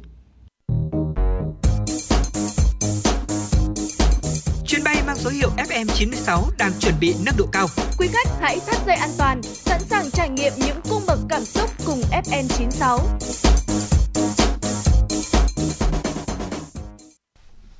Thưa quý vị, chúng ta cùng tiếp tục chương trình với những thông tin. Sáng nay mùng 10 tháng Giêng là ngày vía thần tài, giá vàng trong nước tăng 400.000 đồng một lượng. Lúc 8 giờ 43 phút, giá vàng SJC tại thị trường Hà Nội được công ty vàng bạc đá quý Sài Gòn niêm yết ở mức 66,3 và 67,72 triệu đồng một lượng mua vào và bán ra, không đổi ở chiều mua vào và tăng 400.000 đồng một lượng ở chiều bán ra so với chốt phiên hôm qua tại công ty vàng bạc đá quý Phú Quý niêm yết giá vàng SJC ở mức là 66,3 và 67,3 triệu đồng một lượng mua vào và bán ra, không đổi so với chốt phiên hôm qua. Tại công ty cổ phần tập đoàn vàng bạc đá quý Doji, giá vàng SJC được niêm yết ở mức 66,3 và 67,3 mua vào và bán ra ở thị trường Hà Nội, không đổi so với cuối phiên hôm qua. Từ sáng sớm nay, nhiều người dân ở Hà Nội đã có mặt tại các tiệm vàng, xếp hàng chờ mua vàng với mong muốn sẽ rước lộc may mắn nhờ ngày vía tân tài. Các doanh nghiệp trong lĩnh vực vàng bạc đá quý trang sức cũng đã sáng tạo và chế tác nhiều sản phẩm vàng và trang sức theo xu hướng của năm nay để khách hàng dễ dàng lựa chọn theo nhu cầu và hạn mức tài chính. Thưa quý vị, một nhà cung cấp dịch vụ Internet ISP tại Việt Nam cho biết, từ ngày 28 tháng 1, tuyến cáp biển Liên Á IA đã gặp sự cố. Nguyên nhân được xác định do đứt cáp tại vị trí cách trạm cập bờ Singapore của tuyến cáp khoảng 130 km. Sự cố làm mất toàn bộ dung lượng kết nối quốc tế từ Việt Nam đi Singapore của tuyến cáp này. Tuyến cáp IA là một trong 5 tuyến cáp quang biển đang chiếm phần lớn dung lượng kết nối Internet Việt Nam đi quốc tế cùng với 4 tuyến khác bao gồm ASEAN Pacific Gateway, APG, ASEAN America Gateway, AAG, AAE1 và SMW3 với tổng chiều dài là 6.800 km, tuyến cáp biển Liên Á kết nối Singapore, Việt Nam, Philippines, Hồng Kông, Trung Quốc và Nhật Bản. Đây được đánh giá là tuyến cáp quan trọng để trung chuyển lưu lượng đến châu Mỹ và châu Âu cho các khách hàng ở Việt Nam và khu vực. Đặc biệt, nhiều dịch vụ Internet lớn hiện đang đặt máy chủ tại Singapore. Điều này đã làm ảnh hưởng đáng kể đến chất lượng của các dịch vụ Internet tại Việt Nam. Với việc cáp Liên Á vừa gặp sự cố, thời điểm hiện tại có tới 4 trên 5 tuyến cáp biển của các nhà mạng Việt Nam khai thác bị lỗi. Trước đó vào ngày 26 tháng 12 năm 2022 và 21 tháng 1 năm 2023, tuyến cáp APG gặp sự cố trên hai phần đoạn là S6 gần Hồng Kông, Trung Quốc và S9 hướng kết nối đi Singapore. Trong khi đó, tuyến cáp AAE1 gặp sự cố vào cuối tháng 11 năm 2022 trên các nhánh S1H.1 hướng Hồng Kông Trung Quốc và S1H.3 hướng đi Singapore. Mặc dù lỗi trên nhánh hướng kết nối đi Singapore đã được sửa xong vào ngày 14 tháng 1 năm 2023, sự cố trên nhánh cáp kết nối đi Hồng Kông Trung Quốc hiện vẫn chưa được khắc phục. Bộ Giáo dục và Đào tạo cho biết, hiện đang lên phương án tăng cường câu hỏi nội dung liên quan đến vận dụng thực tiễn ở một số môn. Bộ Giáo dục và Đào tạo chủ trương tổ chức kỳ thi tốt nghiệp trung học phổ thông các năm 2023, 2024 theo hướng giữ ổn định như năm 2022. Theo đó, các tỉnh, thành phố trực thuộc Trung ương chủ trì toàn bộ công tác tổ chức thi tốt nghiệp trung học phổ thông tại địa phương bảo đảm an toàn, nghiêm túc, chất lượng. Bộ tiếp tục tăng cường ứng dụng công nghệ thông tin vào việc tổ chức kỳ thi này đề thi tốt nghiệp trung học phổ thông năm 2023 do Bộ Giáo dục và Đào tạo xây dựng với dự kiến giữ ổn định như năm 2022. Nội dung đề thi nằm trong chương trình trung học phổ thông, chủ yếu ở lớp 12. Bộ Giáo dục và Đào tạo đang lên phương án tăng cường câu hỏi, nội dung liên quan đến vận dụng thực tiễn ở một số môn để từng bước tiệm cận với định hướng đánh giá năng lực phù hợp với mục tiêu yêu cầu phát triển năng lực, phẩm chất người học của chương trình giáo dục phổ thông mới đồng thời sẽ có nhưng điều chỉnh phù hợp với thực tiễn như điều chỉnh một số vấn đề kỹ thuật để tăng cường kỳ cương, nề nếp phòng thi cũng như đảm bảo an toàn, an ninh trong suốt kỳ thi. Điều này được thể hiện trong dự thảo sửa đổi bổ sung một số điều của quy chế thi tốt nghiệp trung học phổ thông. Bộ tiếp tục tăng cường chất lượng đề thi, đồng thời tăng cường công tác thanh tra kiểm tra toàn bộ các khâu tổ chức thi. Bộ đề nghị các địa phương tăng cường công tác thanh tra kiểm tra, giám sát kỳ thi tại địa phương để bảo đảm tổ chức kỳ thi an toàn, nghiêm túc, minh bạch, khách quan và chất lượng. Bộ Giáo dục và Đào tạo tăng cường quán triệt quy chế và tập huấn nghiệp vụ tổ chức thi, thanh tra thi, đặc biệt tiếp tục phối hợp với Bộ Công an, Thanh tra Chính phủ tập huấn nghiệp vụ về thực hiện các biện pháp phòng chống, ngăn chặn gian lận thi cử, nhất là gian lận bằng các thiết bị công nghệ cao. Đồng thời sẽ đẩy mạnh công tác truyền thông để nhận được sự đồng thuận, quyết tâm tổ chức thi an toàn, nghiêm túc, khách quan và hiệu quả. Theo thông tin từ Công an thành phố Hà Nội, Ủy ban Nhân dân quận Ba Đình đã có văn bản báo cáo đề xuất thành phố áp dụng chế tài 188 triệu đồng đối với công ty trách nhiệm hữu hạn du lịch và thương mại Hà Trung, pháp nhân quản lý cơ sở karaoke Ngân Hà, ngõ 81 Láng Hạ, phường Thành Công. Ngày 5 tháng 1 năm 2023, Công an quận ra quyết định thu hồi giấy chứng nhận đủ điều kiện về an ninh trật tự đối với cơ sở kinh doanh karaoke Ngân Hà tại ngõ 81 Láng Hạ, phường Thành Công. Lý do cơ sở không đủ điều kiện về an toàn phòng cháy và chữa cháy theo quy định của pháp luật về phòng cháy và chữa cháy. Cũng trong ngày 5 tháng 1 năm 2023, Công an quận đã có văn bản kiến nghị Phòng Văn hóa Thông tin quận tham mưu thu hồi giấy phép kinh doanh karaoke đối với cơ sở kinh doanh Ngân Hà tại ngõ 81 Láng Hạ, Hai tuần sau, qua công tác kiểm tra thực tế và từ phản ánh có cơ sở của dư luận, ngày 18 tháng 1 năm 2023, Ủy ban nhân dân quận Ba Đình có văn bản báo cáo đề xuất chuyển hồ sơ xử phạt vi phạm hành chính thuộc thẩm quyền của Chủ tịch Ủy ban nhân dân thành phố đối với công ty trách nhiệm hữu hạn du lịch và thương mại Hà Trung về hai lỗi vi phạm, không thực hiện văn bản yêu cầu về phòng cháy chữa cháy và cứu nạn cứu hộ của cơ quan có thẩm quyền và hành vi bao che cho các hoạt động nhảy múa thoát y tại cơ sở kinh doanh dịch vụ karaoke. Tổng mức hình phạt là 188 triệu đồng. Thưa quý vị và các bạn, sau Tết Nguyên đán, nhu cầu của người dân đi lễ chùa trên mái đầu năm cũng đặt ra cho các cơ sở thờ tự, di tích tâm linh vấn đề đảm bảo an toàn phòng chống cháy nổ từ việc thắp hương cũng như an toàn sử dụng điện, hương nến tại các cơ sở thờ tự để lưu giữ những nét văn hóa truyền thống vốn quý của dân tộc tại huyện Gia Lâm cùng với việc hoàn thiện phương án phòng cháy chữa cháy tại các nơi thờ tự thì việc tuyên truyền nâng cao nhận thức cho người dân và ban quản lý di tích cũng được thực hiện để cùng nhau giữ gìn vốn quý của cha ông để lại. Với sự quan tâm của các cấp chính quyền, lực lượng chuyên ngành phòng cháy chữa cháy cùng sự ý thức của nhân dân thì các di tích này vẫn đang được gìn giữ chu đáo, không để hỏa hoạn xảy ra tại các điểm thờ tự. Đền Giao Tự, thôn Giao Tự, xã Kim Sơn, huyện Gia Lâm vốn là đền thờ vị Lý Chiêu Hoàng. Năm 1993, đền đã được công nhận là di tích lịch sử cấp quốc gia. Trải qua những biến thiên của lịch sử, trải qua quá trình trùng tu tôn tạo, nhưng đền vẫn giữ được những nét kiến trúc cổ với những cấu kiện gỗ và kiến trúc nghệ thuật cổ xưa. Để lưu giữ giá trị văn hóa tâm linh cho muôn đời sau, ngoài việc thường xuyên vận động quyên góp từ nhân dân để trùng tu tôn tạo di tích, thì việc đảm bảo công tác an toàn phòng chống cháy nổ cũng được ban quản lý di tích và nhân dân địa phương hết sức quan tâm, nhất là đối với việc thắp hương cũng như cải tạo hệ thống điện tại nơi thờ tự để giảm thiểu nguy cơ cháy nổ có thể xảy ra từ chập cháy điện. Ông Đỗ Văn Trử, Phó trưởng ban quản lý di tích đền Giao Tự, thôn Giao Tự, xã Kim Sơn, huyện Gia Lâm chia sẻ. À như thế này à, chúng tôi đã họp nhiều lần với đồng thời là để, để số cái toàn bộ ban quản lý di tích thì là đầu tháng 3 âm lịch này tức là bắt đầu từ mùa trở đi là có hướng xây dựng lại toàn bộ cái hệ thống điện ở trong cung cả cả bên ngoài đều có nhiều cái dưa le tự ngắt này rồi là cầu giao riêng biệt và để cho thuận tiện cho trong khi uh, sử dụng điện này, phòng cháy chữa cháy này để cho đảm bảo an toàn thì uh, toàn cái ban quản lý di tích đã nhất trí trong đầu tháng 3 âm lịch này kiện toàn hết quy định ờ, của phòng cháy chữa cháy đây thì ờ, thủ nhang như tôi là thủ nhang vừa là ban quản lý di tích có trách nhiệm hoàn toàn như vậy về sử dụng mạng lưới điện này sử dụng cái ánh sáng ờ, đèn hương này. Trước khi như mà mình thắp nhang xong làm lễ nhà thánh xong thì đều phải tắt hết. Tất cả các loại hệ thống điện đèn nhang phải cho hết coi như tối um luôn để cho đảm bảo phòng cháy chữa cháy. À, khách thập phương lên đây thì ở đây nó có một cái đội ngũ riêng khi là các anh em 46 tuổi tức là 46 tuổi thì hướng dẫn cho cho bà con này. Khu ờ, hóa nhang của mình cũng xa cách xa này, có đủ điều kiện có cả nước ngay bể nước rồi vòi nước ngay tại chỗ. Thế giờ thắp nhang thì nhà nhà nhà đình đã thắp hương vào thì, thì thôi. Thì miễn các ờ, vị không nên thắp hương để đảm bảo an toàn.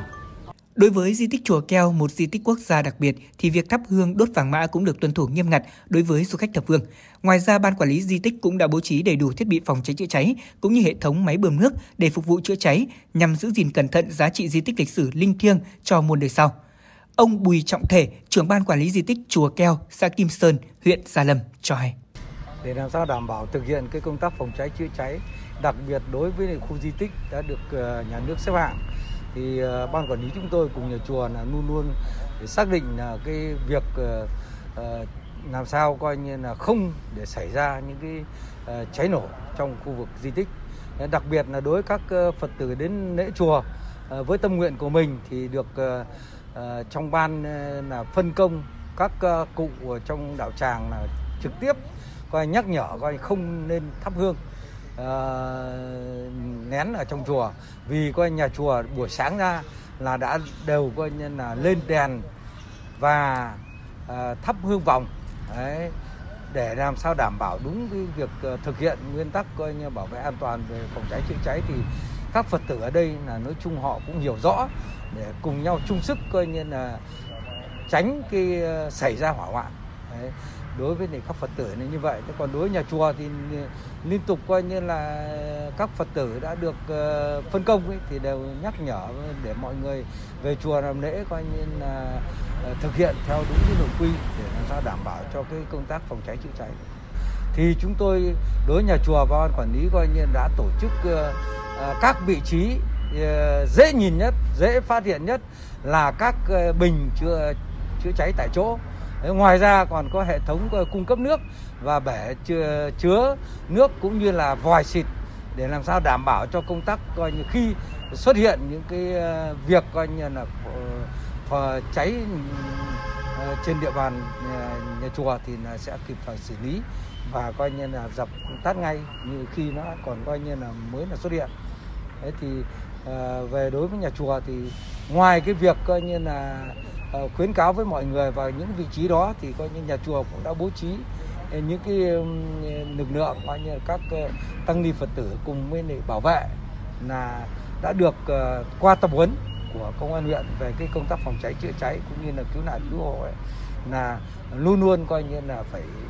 kiểm tra và sẵn sàng uh, xử lý các tình huống nếu như xảy ra những cái biểu hiện về cháy nổ. Hiện tại trên địa bàn xã Kim Sơn có ba chùa và ba đình được công nhận di tích lịch sử cấp quốc gia. Để thích ứng an toàn trước diễn biến phức tạp của đại dịch COVID-19 cũng như để đảm bảo an toàn tuyệt đối công tác phòng chống cháy nổ, ngoài việc tuyên truyền tập huấn cho các cơ sở di tích, công an huyện Gia Lâm cũng đã bố trí đầy đủ thiết bị phòng cháy chữa cháy, tuân thủ nghiêm ngặt quy định thắp hương, nến tại nơi thờ tự cũng như bố trí điểm hóa vàng xa nơi di tích nhằm giảm thiểu tối đa nguy cơ cháy nổ có thể xảy ra. Bà Nguyễn Thị Phi, Phó Chủ tịch Ủy ban dân xã Kim Sơn, huyện Gia Lâm cho biết. À, sau à, dịp Tết Nguyên đán ấy thì nó là cái thời điểm mà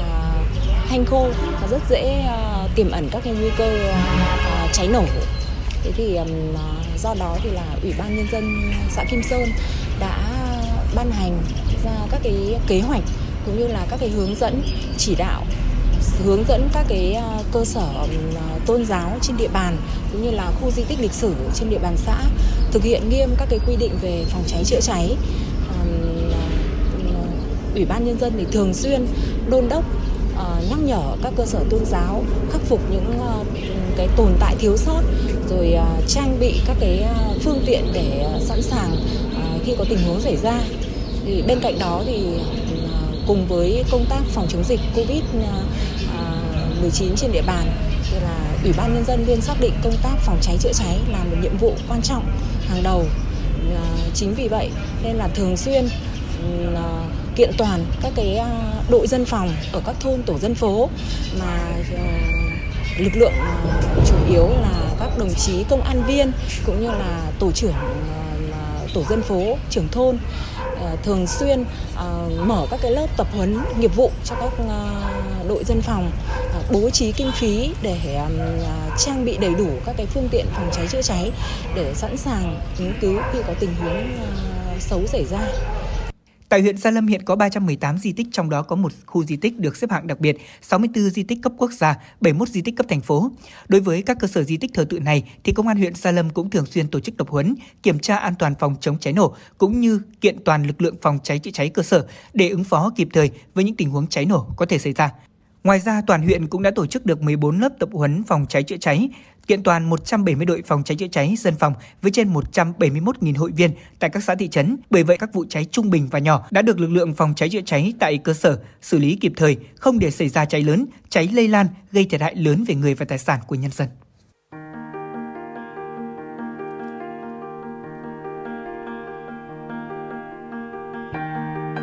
Quý vị và các bạn đang theo dõi kênh FM 96 MHz của Đài Phát thanh Truyền hình Hà Nội. Hãy giữ sóng và tương tác với chúng tôi theo số điện thoại 024 3773 6688. FM 96 đồng hành trên mọi nẻo đường. đường.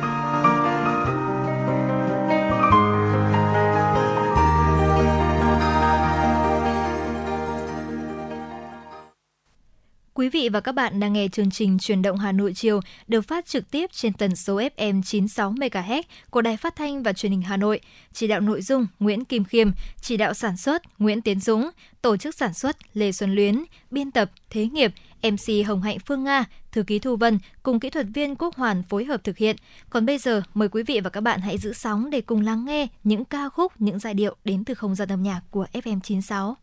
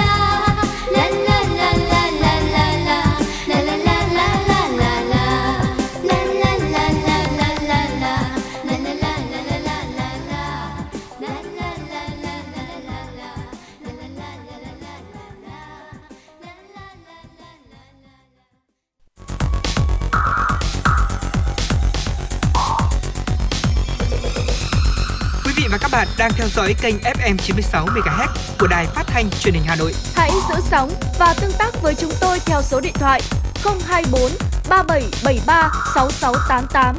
FM 96 đồng hành trên mọi nẻo đường. đường.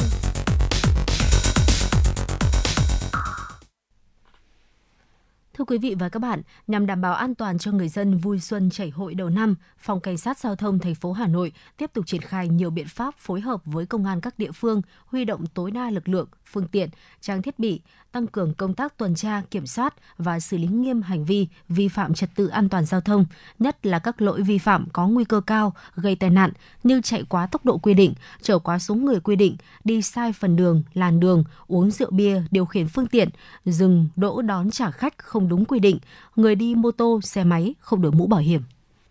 Huyện Thanh Oai là một địa bàn trọng điểm có quốc lộ 21 chạy qua. Đây là tuyến đường chính dẫn tới lễ hội chùa Hương vào mỗi dịp đầu năm. Bên cạnh đó, toàn huyện lễ hội đầu xuân diễn ra từ tháng riêng đến hết rằm tháng 3, nên công tác đảm bảo trật tự an toàn giao thông được lực lượng công an huyện đặc biệt chú trọng. Trung tá Lê Tuấn Lực, đội trưởng đội cảnh sát giao thông trật tự cơ động công an huyện Thanh Oai cho biết. Ờ, thì cái về cái đảm bảo ờ, trật tự an toàn thông trong các cái lễ hội đầu xuân ấy, thì lực lượng cảnh sát giao thông đã có xây dựng cái chương trình uh, công tác lâm lồng ghép vào cái việc đó thì có chỉ đạo là trong cái chương trình đó sẽ chỉ đạo là lực lượng giao thông sẽ phải xây dựng cái kế hoạch đảm bảo trật tự an toàn thông và phòng ngừa ùn tắc giao thông trong các cái uh, dịp uh, lễ hội đầu xuân. Uh, trong đó có cái uh, đảm bảo các cái uh, phương án là phòng ngừa ùn tắc. Ừ, ở các cái điểm chốt ờ, có dấu hiệu ùn ứ trên địa bàn huyện cái thứ hai là ờ, cũng sẽ cử lực lượng tăng cường công tác tuần tra kiểm soát lưu động tại các vị trí có trọng tâm trọng điểm lực lượng cảnh sát giao thông, thanh tra giao thông, cảnh sát trật tự ứng trực thường xuyên trên các tuyến trọng điểm, các khu vực tổ chức lễ hội xuân, có biện pháp điều tiết giao thông, giải tỏa kịp thời khi xảy ra ùn tắc, kiên quyết không để ùn tắc giao thông kéo dài. Bên cạnh đó, lực lượng cảnh sát giao thông phối hợp với các ban ngành đoàn thể, nhà trường tăng cường các biện pháp tuyên truyền nâng cao ý thức tự giác của người tham gia giao thông. Trao đổi về vấn đề này, Trung tá Nguyễn Đình Hùng, đội trưởng đội cảnh sát giao thông trật tự cơ động công an huyện Thanh Trì cho biết. Ờ, các đồng chí được biết là sau cái Tết Nguyên đán là lễ hội Thanh Trì rất nhiều. Có rất nhiều lễ hội, xã nào cũng có lễ hội và cái việc để đảm bảo giao thông trật tự trên đường này chúng tôi luôn luôn chủ động ngoài cái dịp mà các cái, cái Ờ, mùng ở thế này mùng 4 là cái lễ hội ngọc hồi. Lễ hội mùng 5 là khai bút chu văn nam và mùng thường, thông thường các lễ hội trồng cây mùng 7 đội tôi luôn luôn phân công chủ động và hàng ngày chúng tôi có lịch làm việc của từng cán bộ chiến sĩ, từng khu vực. Mùa lễ hội Xuân 2023 mới bắt đầu để góp phần tích cực vào việc giảm các nguy cơ gây tai nạn giao thông. Chính phủ, Ủy ban An toàn giao thông quốc gia, các bộ ngành địa phương đã có công điện chỉ đạo yêu cầu triển khai đồng loạt nhiều giải pháp. Trong đó quan trọng hơn cả, lực lượng chức năng cần tăng cường việc giáo dục, tuyên truyền về pháp luật giao thông, coi đây là việc trước mắt, thường xuyên nhưng cũng lâu dài, bền bỉ. Đại úy Đỗ Minh Đức, trưởng công an phường Trung Hưng, thị xã Sơn Tây cho biết. Ừ, công an phường cũng đã thực hiện cái ờ, các cái chỉ tiêu của công an thị xã giao về cao điểm ờ, Tết thì công an phường cũng đã ừ, dự lệnh và đã chuẩn bị và đã ừ, phân công chỉ tiêu, phân công nhiệm vụ đôn đốc và cũng đã khi mà cao điểm các chỉ tiêu khác ừ, tiến tới về cao điểm thì công an phường cũng đã, đã có kế hoạch, đã có sự chuẩn bị để không bị để làm sao mà thực hiện nó không bị động để du xuân đầu năm an toàn, trước tiên mỗi người dân hãy tự bảo vệ tính mạng chính mình và cho người khác bằng việc chủ động nâng cao ý thức chấp hành luật giao thông đường bộ khi điều khiển phương tiện trên đường. Trước khi lái xe, mỗi người nên chủ động từ chối rượu bia trong các cuộc vui, kiên quyết không tiếp tay cho các lái xe chở quá số người quy định, phóng nhanh, vượt ẩu, bắt khách dọc đường vì sự an toàn của bản thân và xã hội.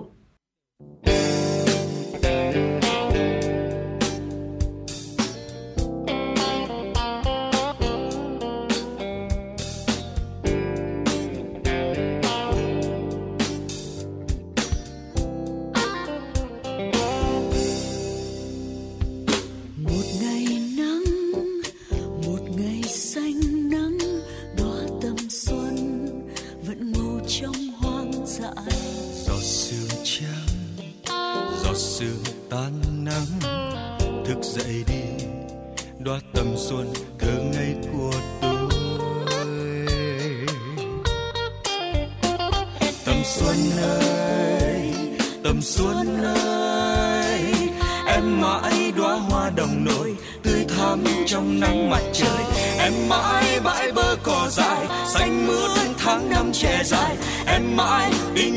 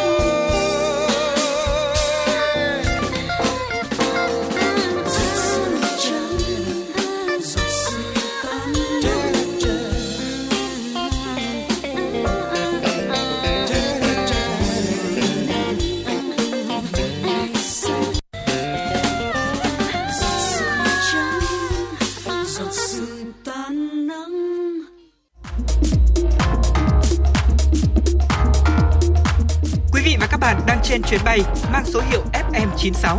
Hãy thư giãn, chúng tôi sẽ cùng bạn trên mọi cung đường. Hãy giữ sóng và tương tác với chúng tôi theo số điện thoại 024 3773 6688.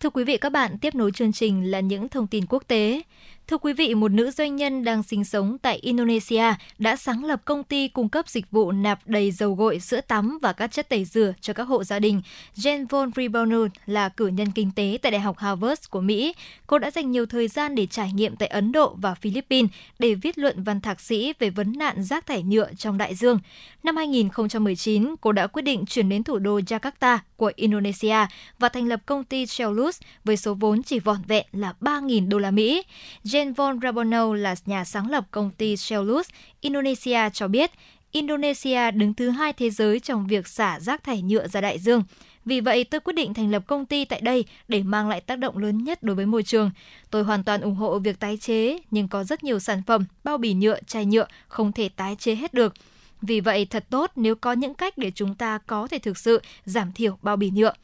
Đến nay, công ty khởi nghiệp của cô Jane đã có khoảng 40 nhân viên, bao gồm cả tài xế giao hàng. Các tài xế giao hàng bằng xe máy của công ty thường lên lỏi qua các đường phố đông đúc ở Jakarta để mang đến cho khách hàng dầu gội, dầu tắm, xà phòng rửa tay và những chất tẩy rửa khác.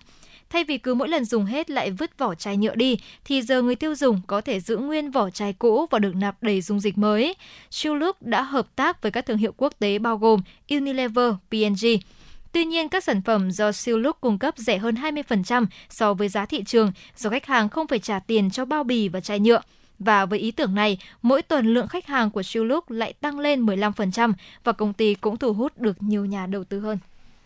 Ba Lan sẽ tăng ngân sách quốc phòng năm nay lên 4%, tổng sản phẩm quốc nội GDP, thông báo được Thủ tướng Morawiecki đưa ra trong bối cảnh xung đột tiếp diễn tại nước láng giềng Ukraine. Với việc tăng lên 4% GDP, đây sẽ là mức ngân sách quốc phòng cao nhất trong số các nước thành viên Tổ chức Hiệp ước Bắc Đại Tây Dương NATO.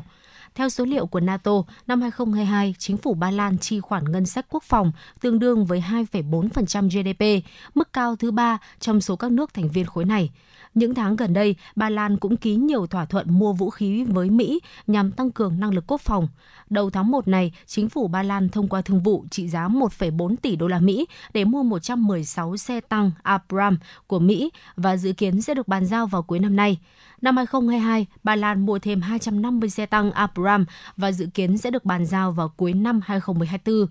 Tháng 12 năm 2022, Ba Lan nhận được lô xe tăng và pháo đầu tiên mua từ Hàn Quốc. Theo thỏa thuận này, Ba Lan ban đầu sẽ mua 180 xe tăng K2 Black Panther do Hyundai Rotem chế tạo, sau đó mua hơn 800 chiếc K2PL.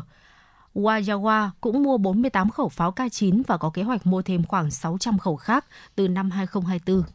Tay đua xe đạp người Pháp bắt đầu chuyến hành trình của mình vào ngày 21 tháng 6 và đặt chân đến Ấn Độ vào ngày 28 tháng 1 vừa qua. Natalie Masse, tay đua xe đạp người Pháp vừa được tôn vinh tại thành phố Combato, phía nam Ấn Độ sau khi cô hoàn thành chặng đường khoảng 8.000 km đi qua 10 quốc gia nhằm truyền tải thông điệp bảo vệ môi trường, chống sói mòn đất. Italy, Thổ Nhĩ Kỳ, Serbia, Croatia và Bulgaria là một số quốc gia mà vận động viên Marseille đã đặt chân đến trong sứ mệnh đạp xe xuyên các quốc gia của mình.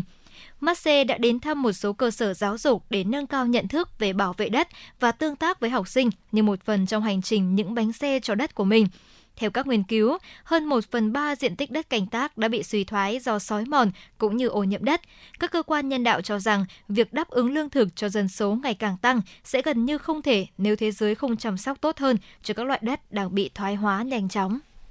Đối với một số người, giấy vụn không có giá trị gì, nhưng một họa sĩ ở Đông Java, Indonesia có thể biến chúng thành những tác phẩm nghệ thuật ba chiều. Anh Tetris sử dụng giấy vụn và báo cũ làm chất liệu cho tác phẩm nghệ thuật của mình. Những mẩu giấy được hòa với nước chuyển thành bột giấy. Bột giấy sau đó được gắn lên bản phác thảo trên tranh rồi sấy khô và được phủ bằng sơn acrylic. Một bức tranh của họa sĩ Tetris có giá từ hơn 50 đến 70 đô la Mỹ, tùy thuộc vào kích thước và độ khó để tạo ra nó. Thưa quý vị và các bạn, phong trào người tốt việc tốt trên địa bàn huyện Thanh Trì đã phát triển cả bề rộng và chiều sâu. Thi đua thực sự là đòn bẩy, động lực tinh thần to lớn, cổ vũ động viên cán bộ, đảng viên và nhân dân phát huy tính tích cực, chủ động sáng tạo với tinh thần dám nghĩ, dám làm, khắc phục khó khăn, hoàn thành xuất sắc nhiệm vụ được giao. Ngày càng nhiều gương điển hình tiên tiến, người tốt, việc tốt được nhân lên và lan tỏa, tạo động lực mạnh mẽ cho sự phát triển chung của huyện Thanh Trì. Ngay bây giờ xin mời quý vị sẽ cùng theo dõi phóng sự Thanh Trì lan tỏa phong trào người tốt. Phát hiện mắc bệnh ung thư cổ tử cung giai đoạn 3 năm 2012 khi công việc và cuộc sống đang ở độ viên mãn, cô giáo Ngô Kim Loan, xã Tam Hiệp, huyện Thanh Trì là hiệu trưởng trường mầm non tư thục Tú Chi đã cố gắng chiến đấu với căn bệnh ung thư suốt 10 năm và dùng chính câu chuyện của mình để tiếp nối hành trình thiện nguyện, giúp đỡ trẻ em nghèo vùng cao, truyền năng lượng tích cực tới cộng đồng. Nhiều năm nay, ngoài giờ lên lớp, cô Loan lại cùng bạn bè tất bật đi mua nguyên liệu thực phẩm, chuẩn bị thức ăn phù hợp với thể trạng bệnh nhân, làm giảm đi gánh nặng kinh tế và động viên tinh thần những người bệnh đang điều trị dài ngày tại bệnh viện ca, giúp họ có thêm động lực để sống tốt hơn, bình thản đối diện với nỗi đau bệnh tật. Những suất cơm từ thiện, những chuyến đi tình nguyện tới những bản nghèo vùng biên giới xa xôi cứ vậy mà thêm nối dài trong hành trình của cô giáo trẻ. Đều đặn mỗi năm, cô Loan đều tìm thông tin rồi liên hệ với các thầy cô ở các điểm trường khó khăn vùng cao như Hà Giang, Sơn La, Điện Biên, quyên góp kinh phí, tổ chức nhiều hoạt động ý nghĩa như tặng đồ chơi, đồ dùng học tập, sách vở, thiết bị giảng dạy cho những em học sinh ở bản nghèo. Mặc dù bận rộn với công việc quản lý, nhưng hàng tuần, cô Loan vẫn thường xuyên đứng lớp giảng dạy kỹ năng sống cho các em học sinh để các em có nền móng hình thành nhân cách tốt, tự tin hơn, vững bước trong hành trình trải nghiệm của bản thân. Cô giáo Ngô Kim Loan, hiệu trưởng trường mầm non tư thục Tú Chi, xã Tam Hiệp, huyện Thanh Trì, chia sẻ. Mình muốn mong mình thật khỏe để mình đi được từ thiện được nhiều nơi và lan tỏa tất cả những cái tình cảm mà tình thương mà mình đã dành cho những bệnh nhân ung thư từ trước đến giờ. Mình luôn luôn muốn chia sẻ đến cho mọi người và ngoài những bệnh nhân ung thư ra thì mình đã lan tỏa đến tất cả những cái bạn học sinh nghèo ở vùng cao. Mong làm sao mình thật khỏe để lan tỏa những cái yêu thương đến tất cả cho mọi người để cho ai cũng có thể cố gắng phấn đấu lên. Còn tại thôn Hữu Lê, xã Hữu Hòa, huyện Thanh Trì, hơn 6 năm qua, ông Lưu Viết Thục dù đã 80 tuổi, không ai thuê, cũng chẳng ai nhờ, thế nhưng ông tự nguyện điều tiết giao thông ở một điểm nóng thường xuyên ách tắc giao thông trên đoạn đường liên xã qua thôn Hữu Lê dài hơn 1 km. Mỗi ngày, đoạn đường này phải tải lượng phương tiện rất lớn, đường xuống cấp trầm trọng, dù không hề được đào tạo qua bất cứ một trường lớp nào, chỉ tự học và được lực lượng công an huyện xã hướng dẫn, nhưng nhìn cách ông phân luồng, điều khiển giao thông, nhiều người đi đường đều dành lời khen ngợi bởi sự chuyên nghiệp của ông. Thấy ông tuổi đã cao mà vẫn nhiệt tình hướng dẫn giao thông, nên hầu hết người đi đường đều vui vẻ làm theo như một cách trân trọng và bày tỏ sự cảm ơn đối với ông. Từ đó, điểm đen này bớt ùn tắc, giao thông diễn ra thuận tiện hơn. Ông Lưu Viết Thục, thôn Hữu Lê, xã Hữu Hòa, huyện Thanh Trì, nói. Hàng ngày tôi tham gia từ buổi sáng từ 7 giờ đến 8 rưỡi, buổi chiều là từ 5 giờ đến 6 rưỡi. Cho nên là những cái thời gian mà tôi tình nguyện này tôi rất là mang tâm sức để mà giúp cho dân đi được an toàn, cho dân đi được thông và mỗi một khi dân thông là tôi thấy rất phấn khởi. Phong trào thi đua người tốt việc tốt đã trở thành nếp văn hóa hàng ngày của cán bộ đảng viên và nhân dân huyện Thanh Trì. Để tạo sức lan tỏa mạnh mẽ trong phong trào thi đua trong thời gian tới, các cấp ủy đảng, chính quyền huyện Thanh Trì tiếp tục tăng cường sự lãnh đạo chỉ đạo thường xuyên đổi mới nội dung, hình thức tổ chức theo hướng thiết thực hiệu quả. Ông Nguyễn Tiến Cường, Chủ tịch Ủy ban Nhân dân huyện Thanh Trì cho biết. Để tiếp tục thực hiện tốt phong trào người tốt việc tốt, thì trong thời gian tới, huyện Thanh Trì sẽ tập trung cao hơn nữa vai trò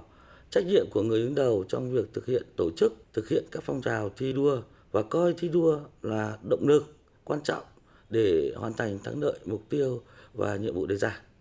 Để phong trào người tốt việc tốt phát huy hơn nữa trong thời gian tới, các cấp ủy đảng, chính quyền, mặt trận tổ quốc, các ngành đoàn thể của huyện Thanh Trì tiếp tục đẩy mạnh việc học tập, làm theo tư tưởng đạo đức phong cách Hồ Chí Minh gắn với thực hiện nghị quyết Đại hội Đảng các cấp, 10 công trình công tác của thành ủy và 6 chương trình công tác của huyện ủy, các cuộc vận động phong trào người tốt việc tốt, xây dựng và nhân rộng điển hình tiên tiến, gương người tốt việc tốt nhằm khích lệ động viên cán bộ đảng viên và nhân dân hăng hái thi đua, phấn đấu hoàn thành tốt nhiệm vụ được giao, nêu gương để mọi người học tập noi theo, tôn vinh khen thưởng kịp thời đối với các tập thể cá nhân điển hình tiên tiến có thành tích xuất sắc.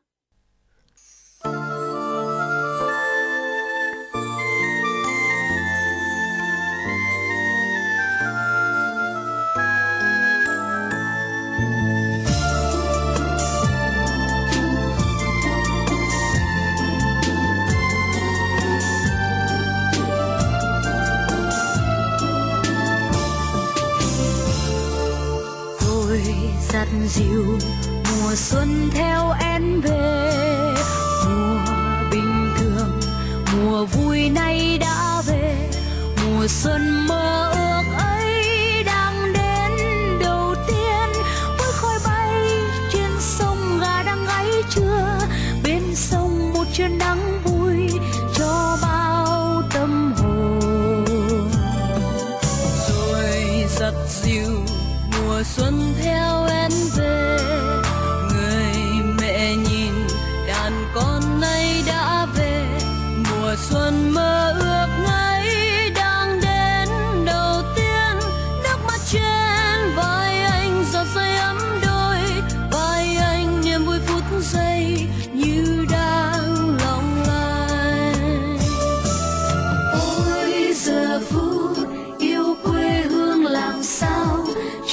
xuân vui đầu tiên.